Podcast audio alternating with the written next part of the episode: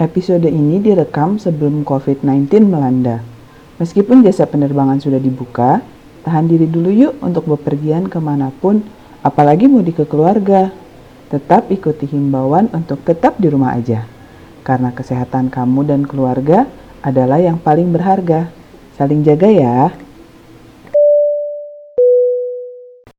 Halo Potatoes, Hai, gue Eli, Gue Sesi, gua Rendra. ketemu lagi di Potatoes. Potatoes, podcast seputar dunia kedirgantaraan. Kenapa dirgantara sih? Ya pengen aja, masa nggak boleh? Oke. Aduh, garing. Halo guys. Jadi hari ini kita lagi hari spesial, lagi jalan-jalan berkunjung ke ini pertama kali ya Potatoes jalan-jalan ini. Potatoes on the road ya. Potatoes. iya, iya, Oh, iya, on the road juga.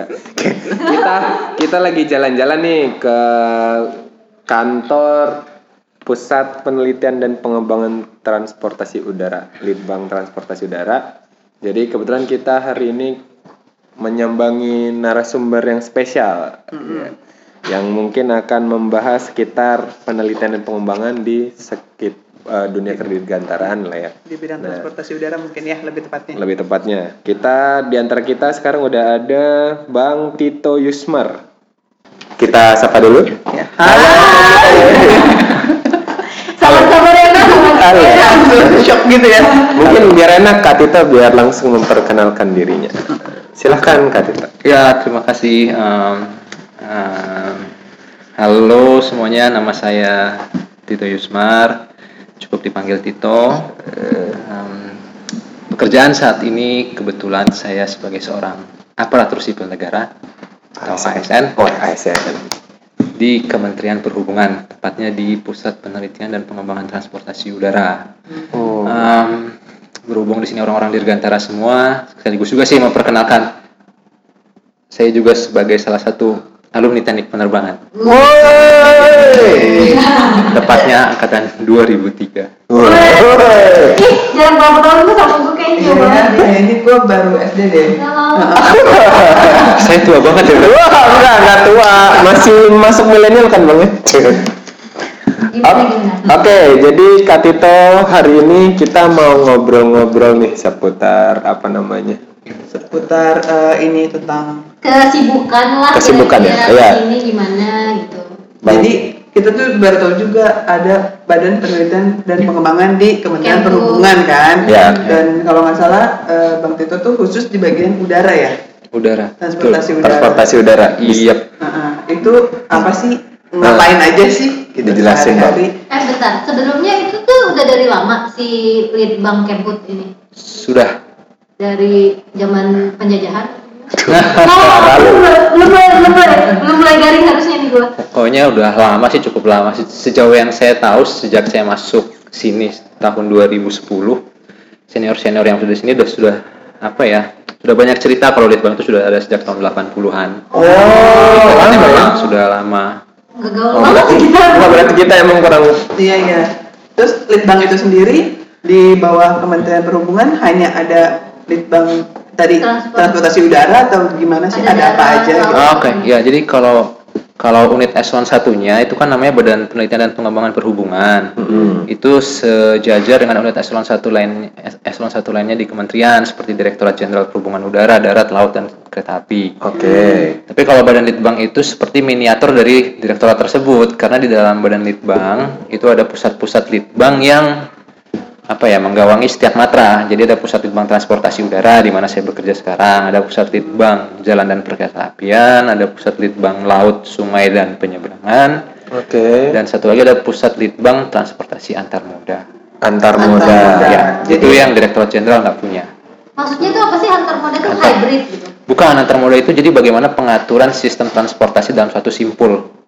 Contoh misalkan bagaimana orang bisa bergerak dari rumah ke kantornya misalkan tapi dengan menggunakan beberapa sistem ah, beberapa moda transportasi sekaligus. Misalkan dari rumah berangkat naik Ojek. kereta nanti dari naik dari stasiun kereta ke kantornya transit lagi dengan menggunakan misalkan Transjakarta atau. Oh, Nah, ini sistem oke. peragaan modanya yang di Diatur. apa diatur, oleh diatur sehingga apa waktu yang dihilang tidak banyak. ya sesingkat mungkin waktu transitnya Efisien mungkin ya. Dan antara semua itu Bang Tito ada di Eh, transportasi udara, mantra udara ya.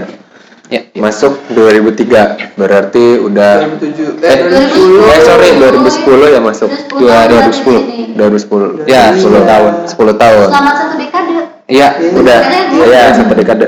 Selama itu Bang Tito ngapain aja sih di apa? penelitiannya apa aja sih bang penelitiannya kalau saya ingat-ingat 10 tahun ke belakang sih kayaknya udah mulai-mulai lupa ya. Wah, banyak banget berarti ya penelitiannya. Yang paling berkesan. Atau yang paling berkesan. Yang paling berkesan, Heeh. Kayak semuanya pasti ada kesannya sih. Oke. Saya tidak mau membeda-bedakan. Oh, iya iya. Anaknya ini ya, adil. Adil. Tapi yang pasti, yang pasti namanya ya penelitian sih pasti seputaran transportasi udara. Karena di transportasi udara kan banyak eh, banyak subsektornya ya. Ada Hmm. kebandarudaraan, ada angkutan udara, ada pesawat udara juga dan pengoperasiannya, ada Oh. navigasi penerbangan, ada keamanan penerbangan. Nah kalau saya sih mungkin karena background saya walaupun di pesawat, tapi kan setelah itu saya seperti berpindah lajur ya Haluannya. dalam ya. dalam jalur yang sama cuma saya lajurnya berpindah lebih ke arah perencanaan transportasinya. Oke. Jadi kalau tadinya kalau di PN kan kita belajar tentang bagaimana sarana kan, bagaimana, bagaimana desain sebuah Betul. kan Produk, produk. Nah setelah itu saya berganti lajur ke arah yang lebih general yaitu perencanaan sistemnya. Oh. Jadi saya sekarang bukan sekarang dari dulu-dulu itu saya lebih banyak em, melakukan penelitian kurang lebihnya terkait ke bandar udaraan atau angkutan udaranya. Oh. Oh, ke- Jadi ke- pesawat udara justru malah mungkin Berarti- saya lupakan ya Jangan dilupakan Oh, iya. Nggak boleh melupakan masa lalu. eh Iya, iya, iya. biarkan dia menjadi pelajaran Iya. formula lift apa ya? Saya juga lupa. Waduh. itu masuk ya pencet mau kan gitu ya. Eh tapi kalau misalnya peneliti di Litbang itu punya expertise masing-masing, perorangan atau gimana? Kalau expertise itu kan memang harapannya ada harusnya setiap peneliti. Hmm. Cuma karena kita memang dalam kondisi yang sekarang ini lagi terbatas karena kemarin banyak bukan banyak eh, panjangnya moratorium. Hmm. apa tuh Moratorium itu jadi Apa ya? Indonesia dong. moratorium itu eh, apa sih namanya istilahnya? Jadi penerimaan itu ditiadakan dulu untuk sementara waktu. Oh. Pegawai aparatur ya. iya iya iya iya Hiatus. Hiatus. Hiatus juga. Komik kalau hiatus. Ah. Iya. Ketahuan bacanya apa? Jadi moratorium itu berapa tahun lumayan. Jadi dari sekian banyak sumber daya kita itu kan mulai banyak yang pensiun, pensiun dan pensiun. Ya. Tapi yang masuk nggak ada, nihil. jadi terakhir tuh 2010 penerimaan Ah, sorry 2011 2012 kalau nggak salah. oh nggak ada lagi Ada lagi tuh 2018 ya. Oh. 2018. Agak jauh ya Iya. memang jaraknya. Jadi dulu waktu saya masuk itu kita memang ada ada ada, ada sub kelompok Eh, keahlian gitu ya. Jadi mana yang menangani uh, sub kebandarudaraan, mana yang menangani sub angkutan udara. Jadi ada sih memang. Hmm. Karena nanti kalau nggak dibagi seperti itu kasihan penelitinya oh, kebingungan. mau mau dari mulai dari mana gitu ya Kemarin dia lihat bandar udara, Hmm. hari ini dia disuruh lihat tower kan, jadi nanti oh di iya pikirannya campur aduk. Oh, oke. Kayak fokus gitu. Padahal harusnya kalau meneliti itu dari start sampai selesai harusnya diselesaikan dulu gitu ya, nggak boleh diganggu dengan. Ya betul. Jadi pimpinan saya dulu punya punya punya slogan seperti ini. Ketika ada seorang profesor, pasti profesor itu punya spesifikasi tertentu. Ya. Hmm. Dan mungkin profesor semut ngomongnya gajah. Oh, Oke. iya. Nah, kurang lebih gitulah. Ya. Iya, iya, iya, iya, Oke.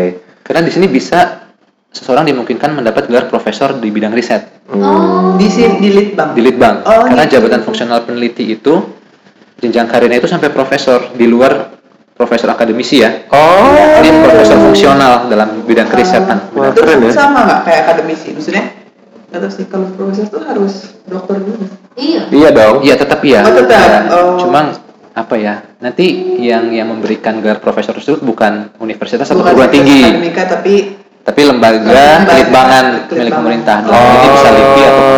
Oke. Oh, tahu juga. Keren ya. Iya, Oke. iya.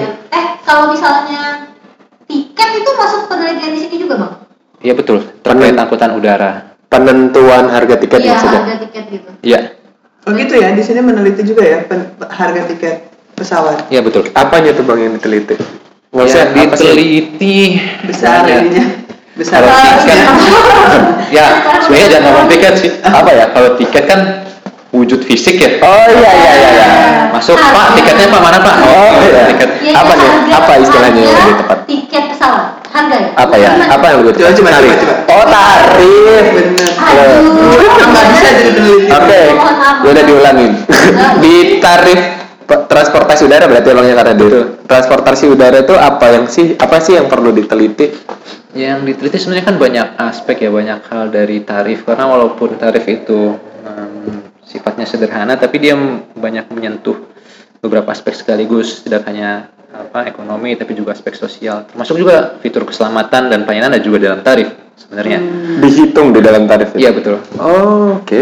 Jadi bisa banyak hal. Ini kan tarif juga kemarin sempat kita kaji tentang besarannya Oke. di Besar tahun harga kita. besaran harganya karena di tahun lalu sorry bukan tahun lalu dua tahun yang lalu tapi di akhir tahunnya Mm-hmm. di akhir tahun 2018 itu kan sempat ramai tentang Harga tiket. ya Ah. tingginya tarif penerbangan Ya ya itu di. Indonesia ada tanda kutip.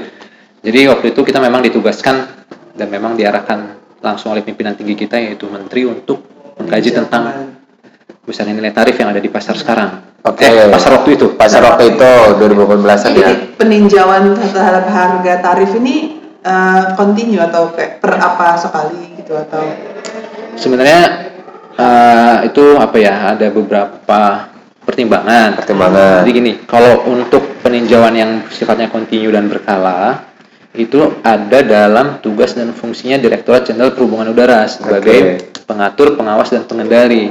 Oke. Sementara kalau Badan Penelitian dan Pengembangan sesuai namanya dan sesuai tugas fungsinya kan hanya meneliti, Oke. dan mengkaji. Hmm. Begitu ada sesuatu yang sifatnya urgent atau ada sesuatu isu yang sifatnya strategis, Langsung di Badan Litbang ditunjuk untuk mengkaji atau meneliti hal tersebut. Oh. Contoh paling sederhana, paling sederhana ya kemarin itu pada saat tiba-tiba kok banyaknya komplain atau keluhan masyarakat terkait tingginya harga atau tingginya tarif Oke. yang berlaku. Badan Litbang lah yang ditunjuk coba kaji dan evaluasi besaran tarif di waktu itu.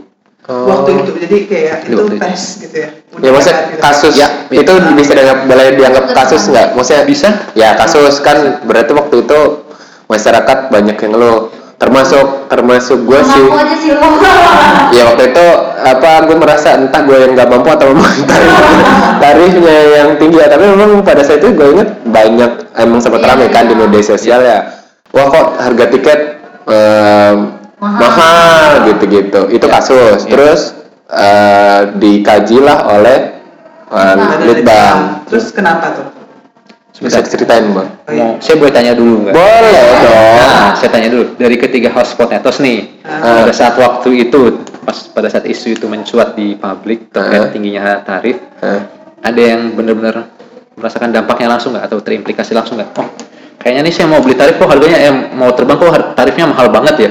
Ada Iya yang. Gue sempet sih waktu itu bang kayak mau beli tiket. Mau ke mana? Harganya eh, balik kampung deh. Oh, mau ya pulang.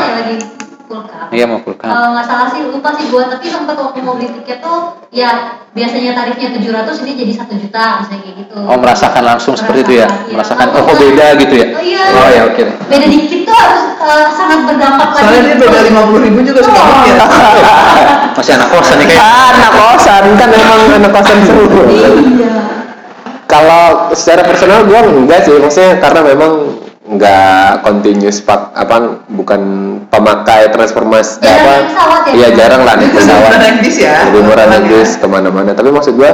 Ren. pada saat itu memang rame sih teman-teman di sekitar tuh kayak yang kayak sering menggunakan itu misalnya sebulan atau eh, sebulan sekali atau dua kali kayak merasa memang mahal gitu akhirnya muncul apa alternatif mikir untuk alter, menggunakan alternatif lain untuk transportasi Ya.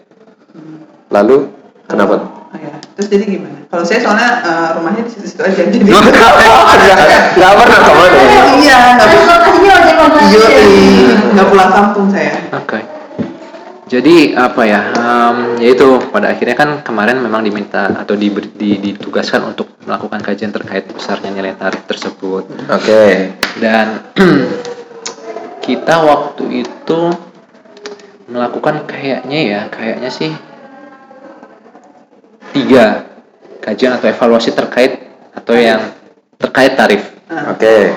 Yang pertama kita mengkaji tentang tata cara atau formulasi perhitungan besaran nilai tarif. Oke. Yang memang sebenarnya ini sudah diatur dalam peraturan Menteri Perhubungan. Hmm. Oh iya. Ya, kalau teman-teman mau cek ada di peraturan Menteri Perhubungan yang terbaru ya, karena itu sudah diupdate lagi di peraturan Menteri Perhubungan nomor PM 20 tahun 2019. Mm-mm. Tata caranya, perhitungannya. Tata cara perhitungan, Tata cara perhitungan. penentuan tarif. Betul. Ah. Terus yang kedua kita juga kaji kan ini isunya tarif penerbangan mahal. Berarti kita mengasumsikan bahwa ada sebagian share yang bergeser dari transportasi udara ke transportasi lain. Ah. Betul. Itu kan asumsi ya, Asumsi. asumsikan seperti itu. Oke. Kecuali orang-orangnya pada mager. Wah, Iya, nggak mau tarif mana-mana. penerbangan mahal ya udahlah saya nggak usah ke mana-mana. Oke. Itu juga perlu kita buktikan benar apa Iya, enggak. iya, itu kita iya. lakukan Oke. kajian terkait itu perpindahan modal Oh, share. oke. Dan yang ketiga kita juga kaji terkait eh, kita evaluasi terkait eh, sensitivitas atau elastisitas harga. Hmm. Karena ini kan dampaknya lebih ke arah sosial ya, Iya. price Iya. elasticity itu. Nah, kita lakukan tiga hal tersebut. Hmm. Tadi nomor satu apa? Apanya? Perhitungan. Perhitungan, perhitungan. Oh iya tadi. Tata cara penentuan Tata cara penentuan dan perhitungan tarif. Sebelum ke tata cara penentuan atau perhitungan tarif, sebenarnya pertanyaannya, kenapa sih harga tiket pesawat itu secara rata-rata tuh lebih mahal gitu Hmm. dibanding Apa emang beneran? atau benar lebih mahal gitu sebenarnya? Nah, berarti menceritakan hasil penelitiannya kali ya Iya boleh. jadinya. Ya, mudah-mudahan saya masih ingat. Wah, Ini ujian nih. ujian. Iya, berasa di sidang. Nanti di konten. Apa tuh konten? Temennya potatoes. Eh, Silakan lanjutkan. konten, konten konten bukan. Boleh lah. Jadi kenapa apa tarif penerbangan itu mahal? Ya memang mahal sih. Oke, memang mahal ya. Oke. Nah, tapi itu gini. Tingkat kemahalan atau kemurahan sesuatu tarif itu sebenarnya relativitas. Jadi Ya. ya. itu juga bisa, tapi saya nggak mau menjawab seperti itu. Jadi gini, em, kenapa tarif penerbangan itu selalu dipersepsikan sebagai suatu tarif yang mahal? Oke.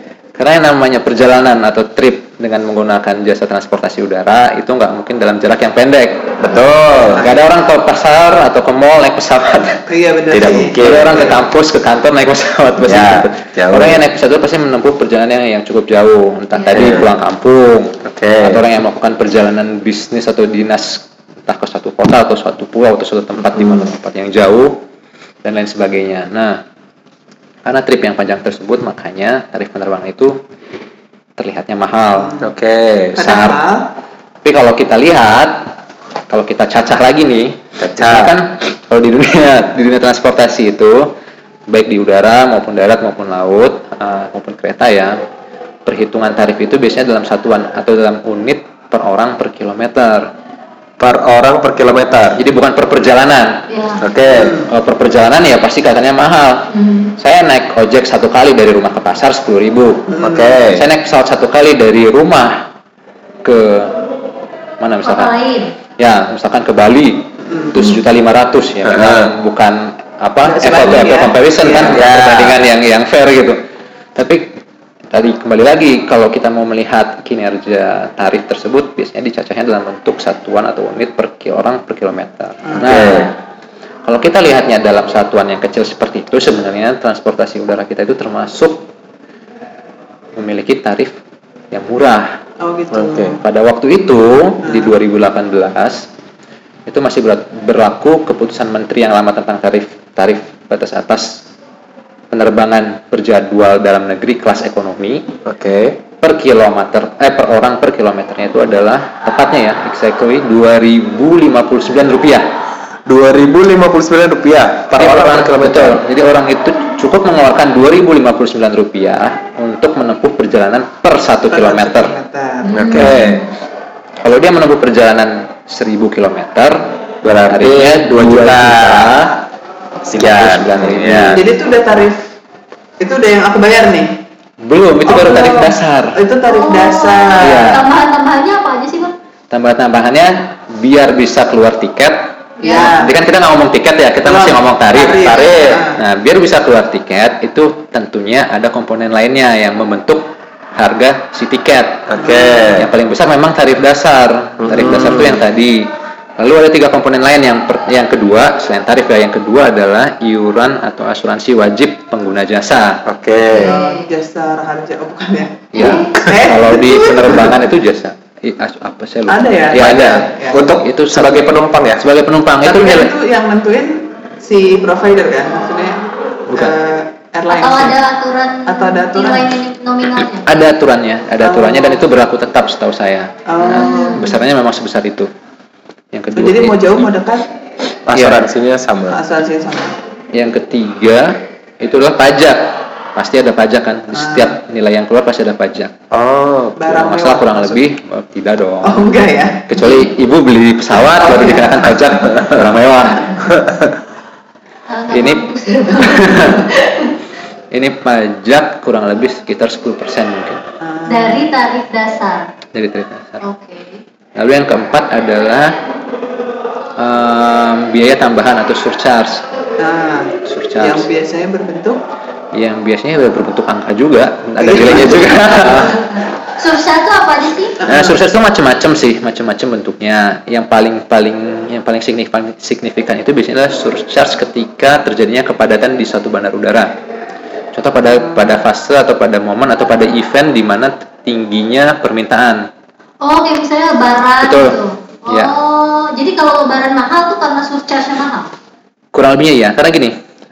Namanya aja surcharge ya biaya tambahan. Artinya kan ada extra cost yang harus dikeluarkan oleh operator, iya Eh, ya kan? iya Nah, extra cost itu apa sih? Heeh. Nah, extra cost itu bisa macam-macam. Contoh eh, kelebihan fuel yang harus dibakar karena dia teksnya lebih lama atau dia harus Oh, holding lebih lama benar. karena bandaranya padat di waktu itu. Oh. Terus kita tanya, diperhitungkan ya diperhitungkan. Terus kita tanya lagi, eh misalnya yang tanya lagi, kenapa bandaranya bisa padat waktu itu? Ya, Heeh. tadi pada saat tadi kita jelaskan kan pada event-event tertentu di mana demand itu tinggi, biasanya tuh ada kecenderungan si operator khususnya AOC ya, maksudnya si airlines itu untuk Airlines. mengajukan yang namanya extra flight. oh karena extra flight ya Ya, misalkan Jadi, yang bukan karena orangnya lebih banyak aja gitu jadi Ya, karena orangnya banyak juga. iya iya benar-benar iya Harus iya. nambah Ya, kalau buat reba ya. jadwal itu ya. iya iya iya misalkan dalam satu hari biasanya AOC itu menerbangkan 1000 orang. Lalu di event tertentu misalkan dalam satu hari itu dia mungkin ada kelonjakan jadi ada pelonjakan hingga 2000 orang. Oke. Nah, otomatis kan dia nggak mau membuang membuang demand yang Demand. berlebih itu kan. Hmm. Daripada saya buang 1000 seat, mending saya ajukan extra flight iya ke regulator. Oke. Nah, extra flight itu implikasinya apa? Ya tadi kepadatan bandara yang seyogianya dalam satu jam itu bisa menampung taruhlah 10 pergerakan. Karena ada extra flight dia harus menampung 20 pergerakan. iya Oh. Akhirnya Dan ya itu bisa ada delay, dibayar. bisa ada apa? Iya, ada. oh jadi Dan itu yang yang yang berdampak ke ke adanya biaya tambahan atau surcharge tersebut. Oh, Kalau biaya safety gitu di mana? Apakah juga diperhitungkan? di? Diperhitungkan kalau biaya terkait keselamatan itu nanti perhitungannya ada di komponen tarif dasar. Oh, udah masuk di dalam tarif dasar karena itu wajib ya. Ya. Oh jadi itu di apa diformulasikan oleh eh, Kementerian Perhubungan dimasukkan dalam nominal tarif Tarif dasar. dasar. Oke. Berarti kalau mereka nggak melakukan apa namanya prosedur untuk safety itu salah dong karena sebenarnya kita udah membayar untuk itu untuk operator masih. Iya betul. jadi Nah. itu maksudnya kayak maintenance gitu ya Iya. Sebenarnya ada, ada ada hal yang menarik sih yang mau saya sampaikan terkait hubungan antara besaran tarif dan tingkat keselamatan. Oh, oke. Saya saya tunggu di belakang aja. Oke. Karena yang tadi belum selesai. Iya, Kita oh, iya, iya. komponen keempat ya, biar Iya. atau Banyak. surcharge. Satu lagi. satu lagi ada lagi Satu lagi yang nilainya cukup besar nih. Itu adalah namanya PJP 2U. Apa tuh? Pelayanan jasa penumpang pesawat udara atau yang biasanya kita kenal sebagai airport tax atau Oh. passenger service charge PSC. Oh, Oke. Iya dulu sempat kalau misalnya itu nggak dimasukkan ke harga tiket kan pernah kita mengalami kalau misalnya kalau kita mau keluar negeri kita harus bayar Oh, fiskal beda lagi kan Kan ada airport tax. Nah, Dulu kita bayarnya di bandara. Iya, kalau sekarang udah dimasukkan Sekarang include ke dalam harga tiket. Ah. Jadi bergabung bersama tarif dasar, iuran wajib, PPH dan tapi kan kalau itu larinya berarti ke bandara kan bukan ke operator kan Ah, nanti dideduksi. Nanti di- dideduksi ba- ah, kembali lagi ke penyelenggara bandar udara. Oke.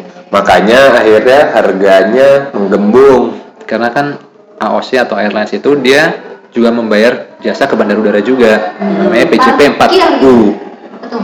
Itu di pelayanan jasa, penempatan, pen- apa ya pokoknya ada ada ada Ada 4P pasti. Iya, ada ya, ya. Ada 4 P. Terima kasih, terkait parking, terus pen- penempatan ya, Ya. hanggar, eh, pelayanan pesawat selama di di ground. Jadi Oh. memang harus membayar itu ke bandar udara. Lu mobil aja lima ribu diparkir nih kalau pesawat bayarnya berapa cuy? Jadi jadi airliner itu sebenarnya kalau pakai bandara itu statusnya pem- pemakai jasa ya. Penyewa. Itu Sewa sewa lah ya gampangnya Iya, ngomong sewa parkir lahan ya. sewa lahan untuk Parkir. take off ground di ground apa Ya, namanya? sama penggunaan jasa-jasa ini kali ya. Waktu ya kan Garbarata. pasti Iya, ground handling. Ground Jadi dalam komponen tarif dasar itu Nah, jadi kalau PJP2U atau PSC itu kan terpisah dari tarif dasar. Karena nanti tinggal dideduksi saja sama si airline-nya. Tapi kalau yang PJP4U itu masuk dalam komponen tarif dasar. Dasar. Oke. Nanti ada sendiri yang mengelola eh, besarannya Besarannya. sebelum dibayarkan ke penyelenggara bandar udara. Nah, Oke. apa saja itu macam-macam tadi. Kalau kita breakdown nanti ada yang tadi ada ground handling, ada cabin cleaning. Cabin Oh, cleaning. bandara ya? Iya. Oh, itu tuh bukan airliner ya berarti. Di, di apa namanya? Di, di dilimpahkan ke ke ke, ke ini. Ke bandara. Jasanya ke, ke bandar udaraan. Oh. Jadi itu kali karena habis di cleaning kan sampahnya yang mengelola maksudnya nggak mungkin dibawa sama airline-nya kan maksudnya di, Oh, iya, iya. di maksudnya ada beban juga mungkin di bandara makanya beban di situ Mungkin termasuk juga ini ya. Kalau kalau sampah pasti kan kita membawa sampah, sampah dikelolanya di situ. Nggak nggak lu bawa pulang atau nggak sama airliner dibawa terbang lagi kan. Pasti berarti meninggalkan sampah di situ. Nah, Itu pasti Kayak ada ad- jasa. ada jasa pengelolaannya ya. Jasa. Pengelolaan iya, jasa. cleaning gitu Ya, ground handling itu macam-macam sih, refueling kan. Belum. Oh, iya. Naik pesawat. catering untuk apa namanya troli kargo ngeluarin Iya, kargo. loading unloading jadi banyak hal yang dilakukan dan itu ya itu tadi uh, ada costnya tersendiri Dari dari lima tadi itu kayaknya kan tadi asuransi udah tetap harganya. Iya. Fix. Surcharge itu kalau misalnya lagi peak season aja Iya. berubahnya. Terus tadi apa lagi? Ground handling berarti sama aja dong PSC, harusnya. Oh, PSC. SC, Pajak. Pajak. Pajak. Pajak kan tetap. Pajak Pajak tetap. Ground handling sama aja. Berarti yang berubah di tahun 2018 itu ketika harga tiba-tiba naik itu karena tarif dasarnya yang naik atau gimana? Em, gimana ya ngomongnya itu ceritanya Panjang. Panjang. panjang itu dalam dalam dalam gambar yang besar bigger picture jadi gini Oh, em, selain di PM 20 yang sudah update itu terkait tata cara perhitungan Oke. Menteri Perhubungan juga menetapkan keputusan Menteri Perhubungan Hmm. terkait besaran tarif namanya. Hmm. Nah, besaran tarif itu diatur dalam satu interval, interval atas sampai bawah. hmm. Jadi yang diatur pertama adalah tarif batas atasnya dulu, harga paling mahal. Harga paling mahal. Ah, Jadi eh, pemerintah memutuskan harga paling mahal yang boleh diberlakukan oleh operator penerbangan di Indonesia, Hmm. specifically itu untuk penerbangan domestik kelas ekonomi Oke. dan berjadwal, penerbangan berjadwal. Oke. Jadi yang diatur itu ya penerbangannya harus berjadwal, domestik dan eh, kelas ekonomi. Kelas Kelas ekonomi, ya. kelas ekonomi. Jadi kalau bisnis Bisnis. bukan Bisnis itu mekanisme pasar, bagaimana airline sendiri yang mengelola Oh. tarifnya. Berapa akan kena dampak kali cuy karena kan bisnis akan tapi nggak nggak sekarang. Jawaban yang jenius tuh. akan tapi nggak sekarang tuh. Kita bisa lihat dalam 5 sampai 10 tahun ke depan mungkin jadi bos besar nih. Wah, amin, amin. ekonomi Amin. Tadi oke, tarif tadi tarif batas atas diatur. Tarif batas atas kan diatur itu dengan mempertimbangkan semua komponennya itu ber- berada pada kondisi maksimal. Oke. Komponennya apa saja? Komponennya terbagi dalam dua kelompok, yaitu biaya operasi langsung dan biaya operasi tidak langsung. Oke. Biaya operasi langsung juga terbagi dalam dua subkelompok, biaya operasi langsung tetap dan biaya operasi langsung tidak tetap. Biaya operasi langsung tetap itu contohnya ada tuh biaya sewa Sewa apa? Sewa pesawat. oh, Oh iya iya oke oke. Airline kita memang di, dipersyaratkan untuk memiliki pesawat untuk untuk mendapatkan izin Badan Usaha Angkutan Udara. Oke. Iya. Tapi mayoritas pesawat yang digunakan itu biasanya pesawat yang sewa. Begitu. Iya. Tapi kayak misalnya eh, perusahaan ini baru beli berapa puluh gitu. Kan suka ada berita-berita gitu ya. Sewa sih jatuhnya. Oh tetap sewa ya. ya maaf sewa jadi ada biaya sewa tapi ketika pesawat itu yang di operasi adalah pesawat yang dibeli. Mhm. Komponen biaya langsung tetapnya itu bukan biaya sewa tapi biaya penyusutan. Oh Jadi antara iya. dua oke. hal. Oh, Oke. Itu Ya. sebanding lah ya kurang lebih. Ya. Selain biaya sewa ada juga biaya gaji atau salary crew, Ah, yaitu biaya gaji salarinya uh, captain, first officer, flight attendant, Foto attendance. Dan semuanya itu dihitung pada besaran yang paling tinggi yang berlaku. oke. Tarif batas atas itu ya. Atas, Ya. ya. Jadi biaya sewanya sewa termahal yang diberikan oleh lessor. Berarti penyusutannya penyusutan terbesar. Tuh, jadi misalkan lessor uh, Boeing yang Next G itu paling tinggi sewanya berapa itu yang diambil. Oke. Terus uh, salary untuk uh, captain yang berlaku di Indonesia saat itu yang paling tinggi berapa itu yang diambil. Walaupun Oke. setiap airline itu pasti beda-beda menggajinya. Iya. Mm-mm. Mungkin operator X lebih mahal daripada operator Y dalam memberikan gaji. Ya. Tapi kita ambil yang paling tinggi. Iya. Itu Kalau- langsung. Ya, itu yang langsung tetap. Ada lagi biaya langsung tidak tetap. Langsung tidak tetap itu maksudnya berarti dia bisa berubah-ubah bagaimana kondisi operasinya. Oke. Mm-mm. Contoh, biaya dia bahan bakar. Mm-mm. Oh iya. Ya, bahan bakar. Mm-mm. Lalu biaya eh, Apa tuh? biaya apa namanya yang tadi kita bahas itu biaya ground handling Oke. Oh, biaya ground handling lalu biaya catering iya, macam-macam oke. lah pokoknya. Ya, salah. dan yang terkait keselamatan itu ada namanya biaya perawatan pesawat udara Oh, Oke, itu tidak tetap maksudnya. itu masuknya biaya operasi langsung yang tidak tetap Oh, Nah, biaya biaya biaya terkait keselamatan yang yang yang paling signifikan memang ada di biaya perawatan dan biaya perawatan itu dalam proporsinya di tarif dasar itu kalau nggak salah ya antara posisi dua atau posisi tiga oh, oke. posisi pertama itu kan pasti biaya bahan bakar Oke. yang paling tinggi karena kalau nggak ada aktor ya nggak mungkin terbang. Dong. Nah, yang kedua itu sepertinya memang biaya perawatan ini. Karena biaya perawatan itu memang harus dilakukan dan wajib dilakukan oleh setiap airlines. Ya. Karena kan selalu ada inspeksi berkala. Ya. Mereka juga pasti was-was dong kalau tiba-tiba diinspeksi loh ini pesawatnya nggak layak terbang nih karena Ya. belum dilakukan misalkan apa namanya eh, maintenance atau perawatan di kelas-kelas tertentu misalnya. Ya. Iya, bisa di grounded pesawatnya. Ya. Gitu sih. Sementara kalau biaya operasi yang tidak langsung itu sederhana, hanya biaya terkait marketing, sales, promotion, dan Oh, biaya organisasi. Hmm, Biaya organisasi. Ya. Oh, Oke. Biaya organisasi. maksudnya men- apa sih organisasi perusahaan? Iya betul. Jadi Jadi lu PT gitu kan? Oh, Ya, organisasi itu contohnya gini, untuk satu eh, misalkan untuk satu bandar udara di mana si airlines itu beroperasi, itu kan pasti ada yang namanya stationnya. Station. Ya. Oke. Nah, station itu kan pasti ada human resource-nya tuh, Iya. ada officernya kan, Oh. ada ada ada ada ground personalnya lah, ground Iya, officernya. Nah itu itu yang jadi jadi. Bamba yang di depan. Bamba yang di depan. Nah, Ah, oh gitu. Ya.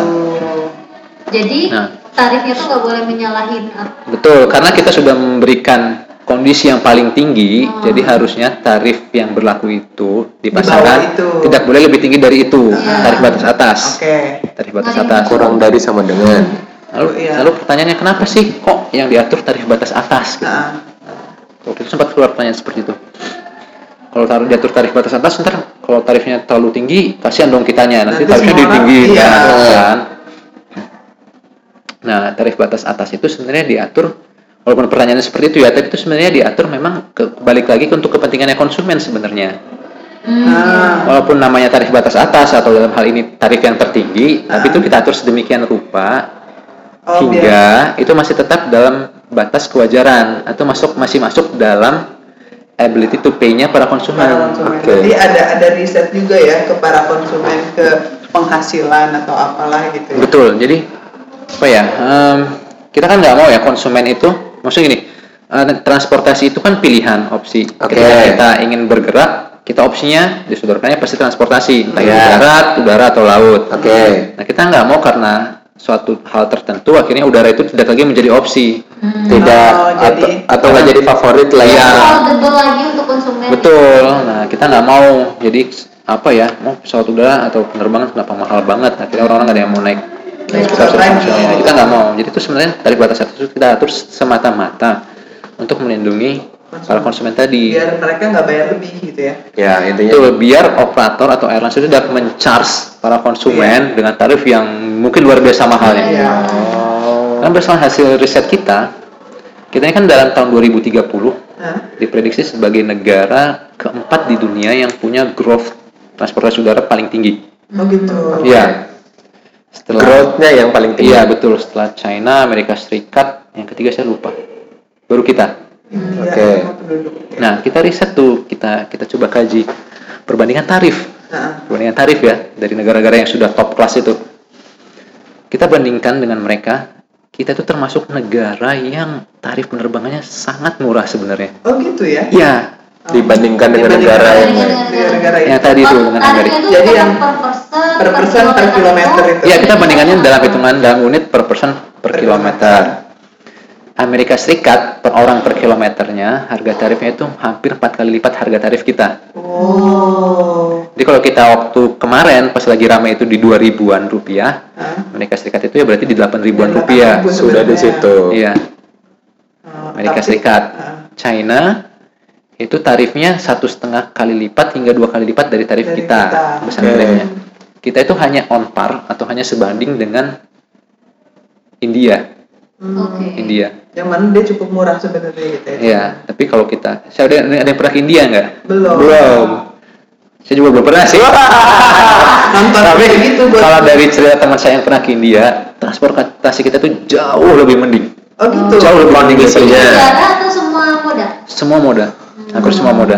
Nggak, kita udah nggak ada itu kayak bajai-bajai India itu loh. Masih ada ya? Ah, ada. Tuh dari depan ada tuh. Oh, ada ya? Ada. Nggak tahu loh. Ini maksudnya kalau jadi gini, kita akhirnya menimbulkan analogi yang yang cukup lucu sih. Ya kalau di India kenapa harganya murah? Hah? Karena Ya, aja di India kayak gimana. Karena keadaan gitu itu kondisinya. Ah, Tapi kalau kita di Indonesia Murah. dapat harga sama dengan India, kita bersyukur sebenarnya karena kita lebih baik. kayak kayak ada harga ada rupa lah ya. Ya. Gitu nggak sih? Betul. Tapi sebenarnya kita lebih eh, lebih baik dengan harga yang seru setara. Iya, artinya India. ada harga ada rupa kalau India dengan keadaan yang seperti itu harganya sama kayak kita dan keadaan kita lebih baik baik, berarti kan kita lebih murah. Murah, Iya. Oke. Ya, secara sosial kita lebih murah.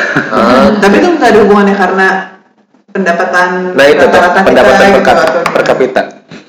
Eh, Oke, kita memang nggak membandingkan sampai sejauh itu sih. Cuma asumsi saya, praduga saya ya. penelitian berikutnya ya Nah, ya nanti mungkin kita kaji. Siap. Praduga saya harusnya sih kita nggak berbeda jauh sih sama negara Asia. Kecuali dengan negara-negara Asia yang sudah maju ya kategorinya seperti Cina, Korsel, Jepang. oh ya yang memang udah Memang. Iya. PDB-nya memang udah luar biasa lebih tinggi daripada kita. Dan Singapura jangan lupa. Oke. Iya. Tapi ya kalau kita ke Singapura coba aja, tarifnya pasti lebih mahal dari kita. Jauh. dan dari Singapura kayaknya nggak ada yang benar-benar jauh-jauh gitu terbangnya nggak ada Iya. yang Iya. Karena Singapura semua penerbangannya internasional. iya Benar juga ya karena dia nggak mungkin Singapura ke Singapura kan. iya Iya. Terlalu dekat. Termasuk oke, termasuk berarti dengan perbandingan yang ke mana US tadi eh, bisa 8 kali apa 4 kali Empat lipat dari kita ya. Iya, betul. Itu sebenarnya luar biasa sebenarnya ya. Iya. jadi sebenarnya tarif di 2018 yang mahal itu murah sebenarnya tetap Dibandingkan.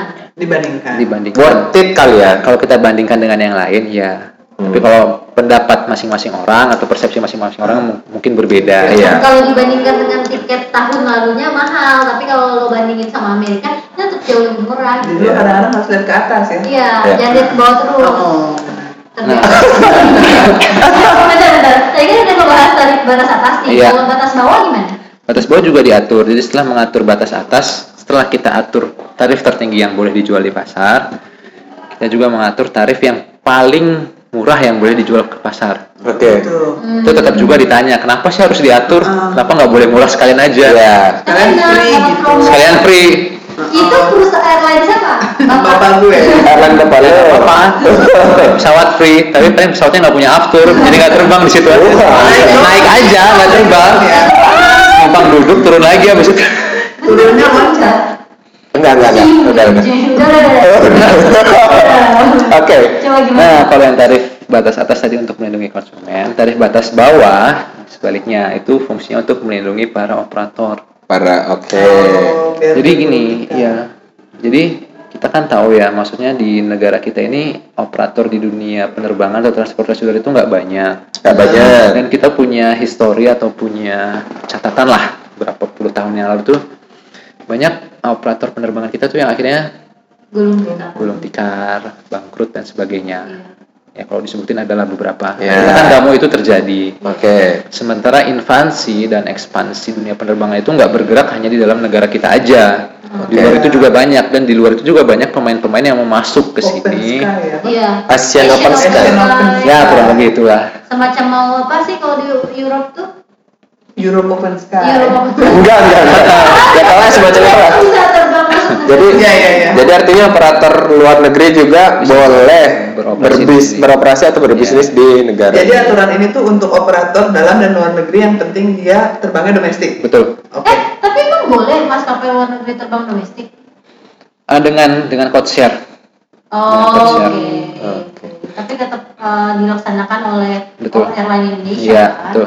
Sebenarnya maksudnya yang, tadi- yang tadi saya maksud adalah bukan dari luar negerinya secara langsung ya. Ya. Maksudnya gini, yang ingin berbisnis di dunia ini di dunia penerbangan ini kan sebenarnya ada banyak. Oke. Ada Sedikit. Ya walaupun sebenarnya kalau dihitung-hitung kalau dibilang banyak ya nggak banyak-banyak juga tapi ada, tapi ada. Nah, Hmm. untuk melindungi persaingan atau kompetisi yang sehat dan untuk apa ya untuk menjaga agar tidak ada lagi operator yang gulung tikar atau bangkrut maka kita harus melindungi apa namanya iklim usaha ini Iklim sebaik, sebaik mungkin jangan sampai tiba-tiba ada satu ada satu apa namanya Operator yang penting harga gitu. ya ada satu uh, unit atau perusahaan atau uh, operator yang baru masuk lalu dia menetapkan harga yang sangat murah predatory pricing lalu mengakibatkan operator-operator kita yang sudah settle Hmm. beroperasi tiba-tiba jadi kesulitan bersaing Oke. Pendapatannya terguncang. Eh, itu Waduh. juga.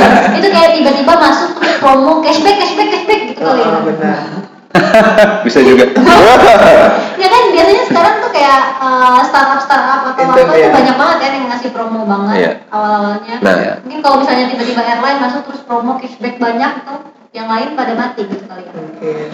Nah, per- jadi- terus tadi di pertanyaan muncul baru, kan ada tarif batas atas, tarif batas bawah. Iya. Itu tarif batas bawah termurah nih. ya. Kalau dia naruh tarif di batas bawah terus, misalnya ya dia sebagai operator memilih "Oke- oke lah gue naruh Gua- tarif di batas bawah terus, harusnya nggak ada masalah dong atau Yang- gimana? sebenarnya nggak ada masalah jadi kalau kita, makanya tadi kan ini gambarannya besar ya Ya, kita bisa mengupas dari banyak hal Hmm. kalau tadi yang ditanyakannya seperti itu ya bisa-bisa aja karena dalam strategi bisnis semua hal itu mungkin Iya. oke, ketika suatu operator atau suatu perusahaan punya kapital yang besar Mhm. dia bisa bermain dia bisa bermain riskan seperti itu Oke. di dua tahun tiga Ya. tahun pertama pakai duit. dia habiskan hanya untuk menarik atau untuk apa ya untuk branding lah istilahnya jadi dia menarik sebanyak banyaknya dari yang tadinya tidak ada maksudnya dari yang tadinya baru terus jadi tiba-tiba banyak pengguna dengan tujuan agar dia punya nama di masyarakat gitu Iya. jadi pada saat orang tanya eh besok saya mau terbang enaknya naik apa ya nah temennya ngasih tahu naik yang itu aja murah Ti- Tito R, Tito R. Heeh. Eh, iya, Nah, iya, iya, itu apa ya faktor branding itu untuk ukuran negara kita yang besar ini Iya. sangat kuat gitu. Sangat Sangat penting, penting. Benar. dan itu sudah sudah sudah sudah umum dan sudah wajar Oke. Uh, strategi bisnis yang seperti itu di mana apa ya saya pernah ngobrol juga sih sama beberapa beberapa expert dari luar juga sama di luar juga seperti itu jadi suatu hal yang wajar ketika ada operator itu membuka rute baru atau ekspansi baru dia berdarah-darah dulu nih di beberapa tahun pertama Ya. Iya. dengan tujuan dia bisa Biar mendapat banyak Hmm. konsumen Konsumen, konsumen udah mulai pada percaya, akhirnya Nah, dia mulai Hilang. bikin promonya hilang. Ketebak tuh caranya operator-operator. tapi boleh-boleh aja Ya, sih boleh. Kan itu tidak melanggar ini kan? Jadi, tidak jadi, melanggar. jadi cuman lu bisa hidup nggak kalau lu jual murah-murah murah terus gitu kalau kapital lu gede kan mungkin nggak bisa Iya. Nah di situlah di situlah Kementerian Perhubungan ber apa namanya berperan ya. Di satu sisi menjaga apa konsumen supaya tetap menggunakan Bisa, transportasi daya itu, belinya daya masih belinya juga masih terjangkau. Tapi di satu sisi sisi lain. sisi lain juga menyelamatkan para operator supaya bisnisnya tetap sehat. Ya. Jadi semua ini ya berjalan wah keren. baik ya Ya ya iyalah. pemerintah gitu kan untuk melindungi rakyatnya. boleh tangan Iya. Nah, jadi eh, pertanyaannya jadi kenapa kan kalau kita naik pesawat tuh kan kadang-kadang kita suka beda-beda nih harganya. Iya. beda operator beda harga. Be- Iya. Bukan operator yang sama pun kadang-kadang beda Oh. harga. Padahal pesawat dan servisnya mungkin sama ya misalnya. Sa- ya itu sa- ini kalau misalnya lu beli hari ini besok harganya beda gitu sama besok harus beda naik harga naik gitu kan. Enggak juga sih, jadi kayak seratus ribu. Terus kalau lu misalnya Iya, terus nanti naik ada beda lagi gitu. gitu. Itu- Emang bisa kayak gitu ya? Bisa, bisa juga seperti itu. Jadi mana ya? Kembali lagi ya ke strategi bisnis. Jadi secara global itu memang ada yang namanya konsep eh, branded fares atau tarif berkelas. Oke. Tarif berkelas. Jadi dulu sih dulu. Kalau sekarang kayaknya sudah nggak nemu lagi. Kalau dulu kan gini, ketika kita terbang ya dengan menggunakan suatu maskapai tertentu atau suatu operator tertentu, Hmm. kita bisa lihat tuh dalam tiket kita ada kodenya. Ah, Oke. Ya, satu huruf ya. Oke. A sampai Z lah, sesuai di kode mana pun itu. Ya. Nah, itu yang disebut namanya branded fares. Jadi kode itu melambangkan tingkatan atau kelas dari tarif yang atau tiket yang kita miliki. Iya. Di mana di kode-kode tertentu itu punya fitur-fitur tertentu. Contoh misalkan uh, dengan kode T atau Tango Hmm. itu biasanya di kode kelas ekonomi yang levelnya di subkelas yang agak bawah. Jadi tiket yang sudah terbeli itu nggak bisa di reschedule, nggak Nggak bisa, bisa di refund, nggak bisa di cancel. Kalau terlambat ya hangus, ya kayak gitu kayak gitulah. Ya. Ada juga yang kodenya Y atau Yankee itu yang level ekon- kelas ekonomi itu levelnya yang paling tinggi. Itu kita fiturnya lengkap lah semuanya ada. Oke. Nah, dengan adanya perbedaan kelas seperti itu otomatis adanya perbedaan harga. Oke. Iya. otomatis ada perbedaan harga dan apa ya maksudnya gini kenapa maskapai melakukan hal seperti itu ya tentunya pasti maskapai kan mau load factor pesawat tuh terisi penuh ya Ya. dan mereka tuh aware fully aware sadar sebenarnya bahwa dalam satu pesawat itu nggak mungkin level atau strata orangnya itu pasti sama Oke. Iya. pasti ada orang yang apa ya high class business gentleman ada yang ingin bisnis kelas tapi belum mampu. Ya ada yang itu, ada yang mahasiswa misalkan, yang pelajar, ya yang masih seadanya ya kayak gitu kayak gitulah. Jadi makanya mereka bagi. Ada berapa dari misalkan mereka menjual untuk 100 seats. Dari 100 seats itu ada 10 yang dijual dengan harga paling murah. Ada 20 dengan harga yang cukup murah. Berjenjang. ada ya berjenjang. Dengan dengan dengan harapan bahwa dari setiap penjenjangan tersebut semuanya akan terjual. Karena kan nggak mungkin ketika dia menjual dengan harga tertinggi semua bukan nggak mungkin sih tapi mereka pasti mengasumsikan misalnya mereka jual semua tiket untuk semua seat dengan harga paling tinggi mungkin kan yang naik nggak semuanya orang kaya juga Iya, jadi kesannya mahal dong harga Iya. pesawat. akhirnya jadi mungkin terisinya sebagian Iya. Iya. ataupun juga mereka nggak nggak akan ngambil resiko juga ngambil dengan harga paling murah semua juga ntar taunya yang naik orang kaya semua rugi dong mereka atau gitu saya kasih harga mahal aja sekalian Oh, Jadi ada faktor sosialnya juga berarti ya? Iya. Wah luar biasa. Soalnya masalah daya beli. Daya beli masyarakat dan Iya, somehow si pesawat ini juga udah kan kalau zaman dulu tuh kan kesannya kalau naik pesawat itu sesuatu yang Luxury. wow ya, luxe banget. Sekarang Hmm. mungkin udah jadi agak termasuk kebutuhan sehari-hari juga ya. Ya. Jadi kayak Transportasi. dan mungkin semakin lama transportasi udara itu akan semakin sesuatu hal yang biasa, bukan lagi terbatas Iya. untuk kalangan tertentu ya. Jadi sebenarnya kalau dibandingin nih tahun sekarang sama tahun-tahun dulu, Hmm? Jangan-jangan sebenarnya harganya itu makin murah atau makin mahal sih nah per ini ya per kilometer. sebenarnya sampai tahun 2018 kita punya kecenderungan yang naik Oh. kita punya kecenderungan yang naik nah ini sekaligus menjawab atau merefleksikan apa yang terjadi di akhir 2018 yang lalu di mana sorry batuk-batuk nih. Minum. Ya nggak apa-apa, nggak apa-apa, lagi batuk. Di mana pada saat itu memang banyak yang beranggapan atau banyak yang menilai bahwa tarif penerbangan kita kok mahal ya, tinggi ya. Nah, memang kita punya kecenderungan hingga tahun 2018 itu tarifnya meningkat walaupun sebenarnya nggak terlalu signifikan peningkatannya. Oke. Jadi sedikit-sedikit. Per, kalau nggak salah itu per 3 sampai 5 tahun kenaikannya gitu. Heeh. Ah, itu peningkatannya tuh dimulai dari tarif das atas bawahnya itu yang naik. Betul, Tarif jadi tarif dasar itu. tarif dasar itu yang naik. Nah, di akhir 2018 yang lalu, itu kan tiba-tiba jadi rame ya? Iya. pada pada pada apa namanya pada banyak berita yang keluar atau isu yang keluar bahwa oh, tarif penerbangan mahal. Jadi sebenarnya pada dasarnya sebelum isu itu keluar tarif itu kan memang sudah ditetapkan tarif dasar ini tarif batas atas ini yang diramaikan waktu tahun 2018 itu sudah ditetapkan di- dari tahun 2014 Oh. jadi tarif yang berlaku di dua, akhir 2018 itu sebenarnya tarif yang sudah diputuskan oleh Menteri Perhubungan di tahun 2014 Jadi harga afturnya harga aftur tahun 2014 gitu.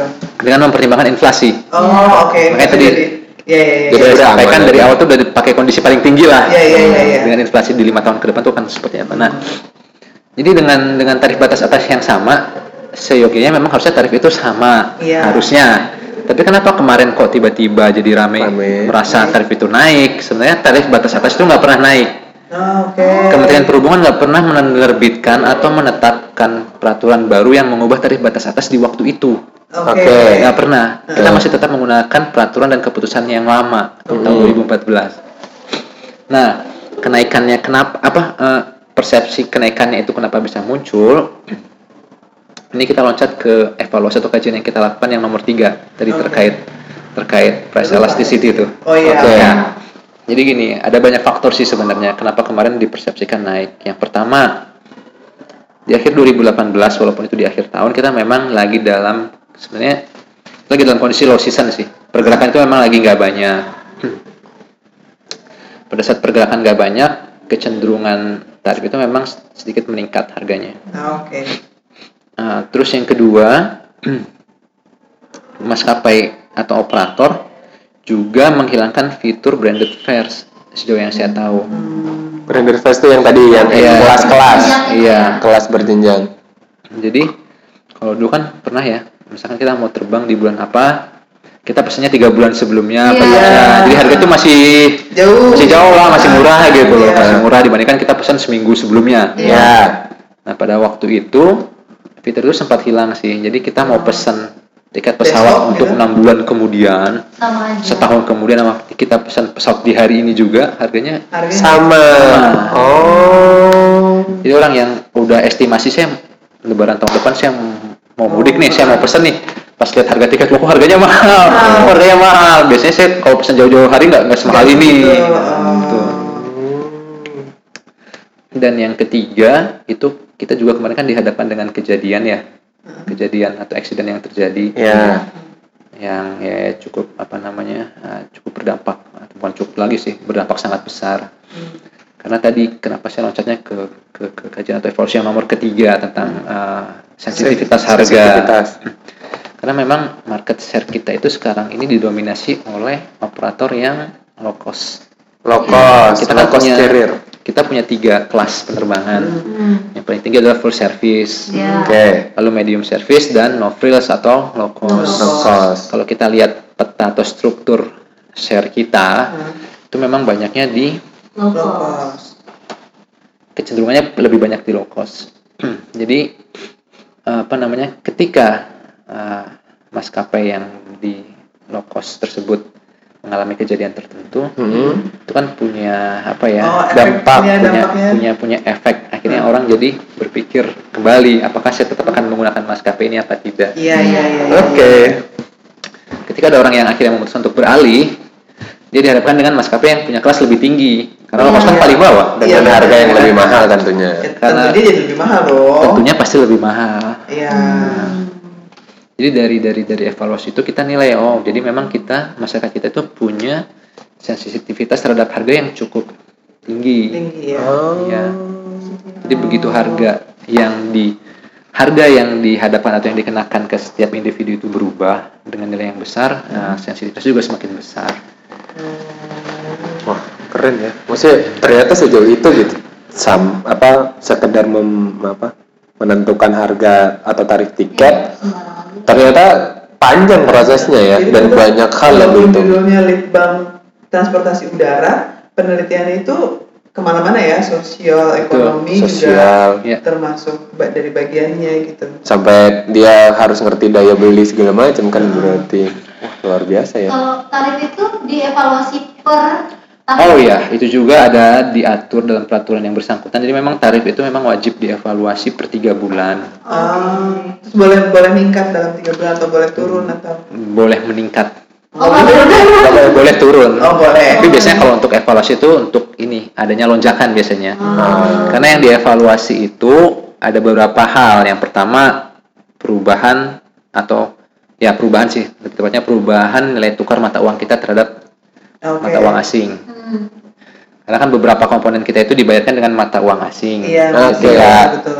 Rupiah melemah, otomatis kosnya membesar. Ah, Nggak bisa iya. dong. Jadi Tarif- makanya implikasinya, dalam ya, ya, tarifnya tetap dalam rupiah. Iya betul. Nah, implikasinya lebih ke kenaikan kalau evaluasi. Iya. Terus yang kedua terkait perubahan harga bahan bakar. Iya. Ini kan juga mengikuti tren global. Oke. Gitu. Jadi evolusi lebih cenderung ke arah peningkatan tarif sih sebenarnya. Ah, Oke. Tapi kembali lagi ke yang tadi, yang masalah bagaimana tarif itu dipersepsikan tinggi. Iya. Mahal. Kan kita mengkaji ya sebenarnya kalau secara tata cara dan perhitungan sebenarnya nggak ada masalah sih udah udah oke semua. Makanya tadi Nah itu yang pertama kajian pertama kajian kedua kita lihat lalu kita lihat juga pergeserannya nih mode share-nya dengan dengan adanya persepsi iya, tarif penerbangan yang tinggi ternyata memang ada pergeseran sih Ternyata orang beralih ke moda transportasi. lainnya. transportasi yang lain Hmm. Ini juga tertolong karena waktu yang hampir di waktu yang bersamaan jalan tol kita itu sudah mulai panjang Oh, iya. Oh iya iya iya. Jadi Banyak Orang yang nyoba juga. Iya, orang yang tadinya ke Semarang, ke Surabaya terbang, sekarang daripada terbang mahal, naik aja. Karena udah ada tol ini. Iya. Ah. Oh dan jadi akhirnya itu juga akhirnya orang yang mau naik juga berkurang Iya. itu juga berpengaruh terhadap Iya. harga demand berkurang kan harga Naik. kalau di tadi agak cenderung naik Iya, kan betul. Lalu yang ketiga baru tadi yang elastisitas harga itu sih, ya Oh. kita memang temukannya seperti itu. Tapi karena setelah kita temukan tiga hal tersebut ya, maksudnya kita bisa simpulkan bahwa memang ini ada pasti ada pengaruhnya secara ekonomi maupun sosial. Akhirnya memang diputuskan kembali oleh menteri kita untuk tarif batas atas itu untuk diturunkan. Hmm, Jadi per 2019 kemarin melalui keputusan Menteri Perhubungan nomor 106 tahun 2019 tarif batas atas penerbangan domestik berjadwal kelas ekonomi diturunkan Ah, Alhamdulillah. dari yang semula Rp2.000 per seat per kilometer sekarang menjadi sekitar Rp1.750 rupiah Lumayan per seat per ya. kilometer. 15 Itu pemerintah memberi insentif atau ya memang turun aja.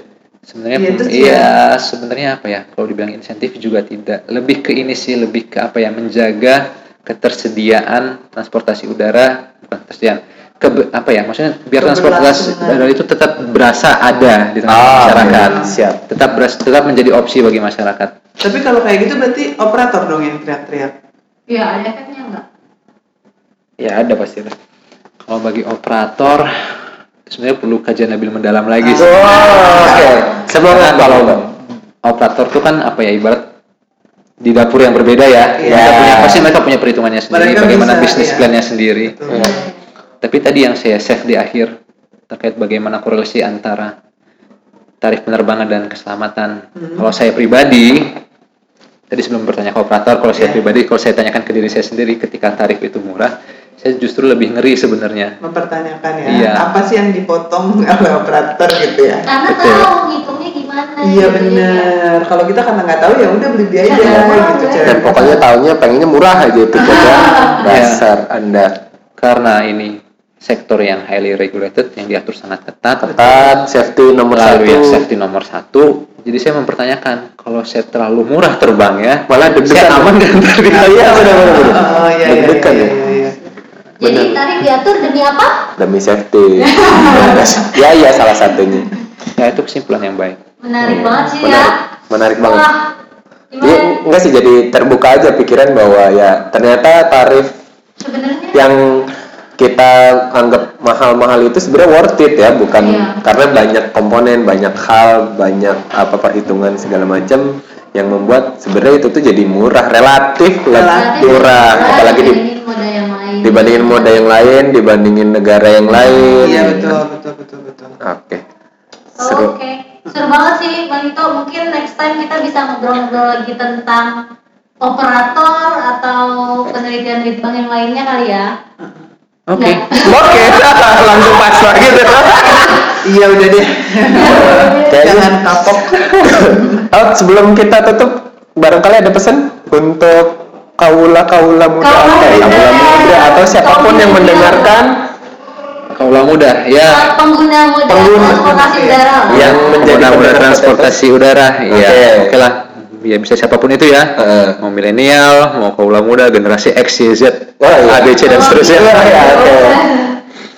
Ya, pesannya apa ya? Maksudnya ya tetap semangat sih, tetap tetap tetap semangat, tetap jalani hari dengan positif, Positif. selalu berpikiran yang baik, lalu jangan lupa stay safe di mana pun anda berada. Oke. Jangan beralih dari moda udara ya. Oh, Endorsement terhadap transportasi udara deh. Apa bang? Moda udara kan opsi, Oh, iya tidak boleh ya. Oke, oke, oke. kita nggak boleh mengeksklusifkan satu moda. Ah, oke. sebenarnya. Siap. Bijak sekali. Ya, bijak dan cari aman. Oke. Enggak. Oke, terima kasih banyak. Selamat ya. Bang Tito. Sama-sama. Sudah ngobrol-ngobrol. Mau berbagi wawasannya, semoga bermanfaat Amin. buat teman-teman semua. Terima, terima kasih. Gue Eli. gue Sesi. Gue Rendra dan Tito, pamit undur diri. Bye bye. Terima bye. kasih. Adios. Adios. Adios. Amigos.